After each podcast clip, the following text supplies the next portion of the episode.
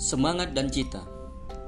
Syair Arab mengatakan, "Biar saja kaum itu merebut kekuasaanku dan menjerumuskan aku dalam penderitaan, asalkan bukan hati, semangat, dan cita-citaku." Saudaraku, syair itu menggambarkan tentang berharganya semangat dan cita-cita dalam hati bahwa ia adalah jantung kehidupan yang mengalirkan gairah ke seluruh nadi kita. Bahwa ia adalah nafas kehidupan yang menggerakkan seluruh sendi kita.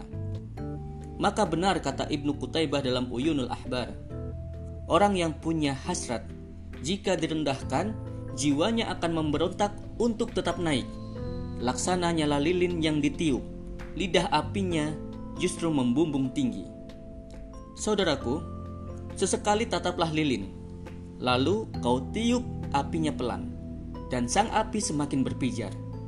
Maka mampukah gairah kita seperti itu, yang semakin menggelora bila tekanan menimpanya? Jawabannya sangat tergantung keputusan diri kita. Sebab kata Muhammad Ahmad Ismail Al-Muqaddam, semangat adalah pekerjaan hati, dan yang dapat menguasai hati adalah pemiliknya sendiri.